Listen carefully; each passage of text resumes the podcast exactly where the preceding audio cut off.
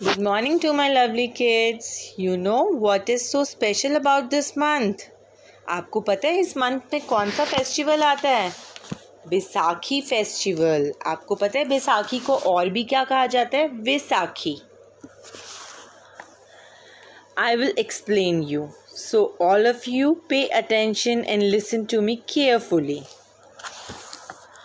It is celebrated in Sikh and Hindu community.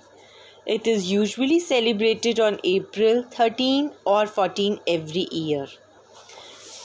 Baisakhi is the celebration of the start of the harvest season.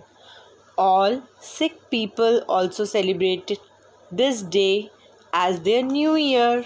Baisakhi is also known as Visakhi. People make pudding and other favorite dishes at home. Farmers thanks and pray to God for future prosperity and rich crops. Visakhi fairs, mela are organized and people perform dance called Bhangra. Thank you so much for listening.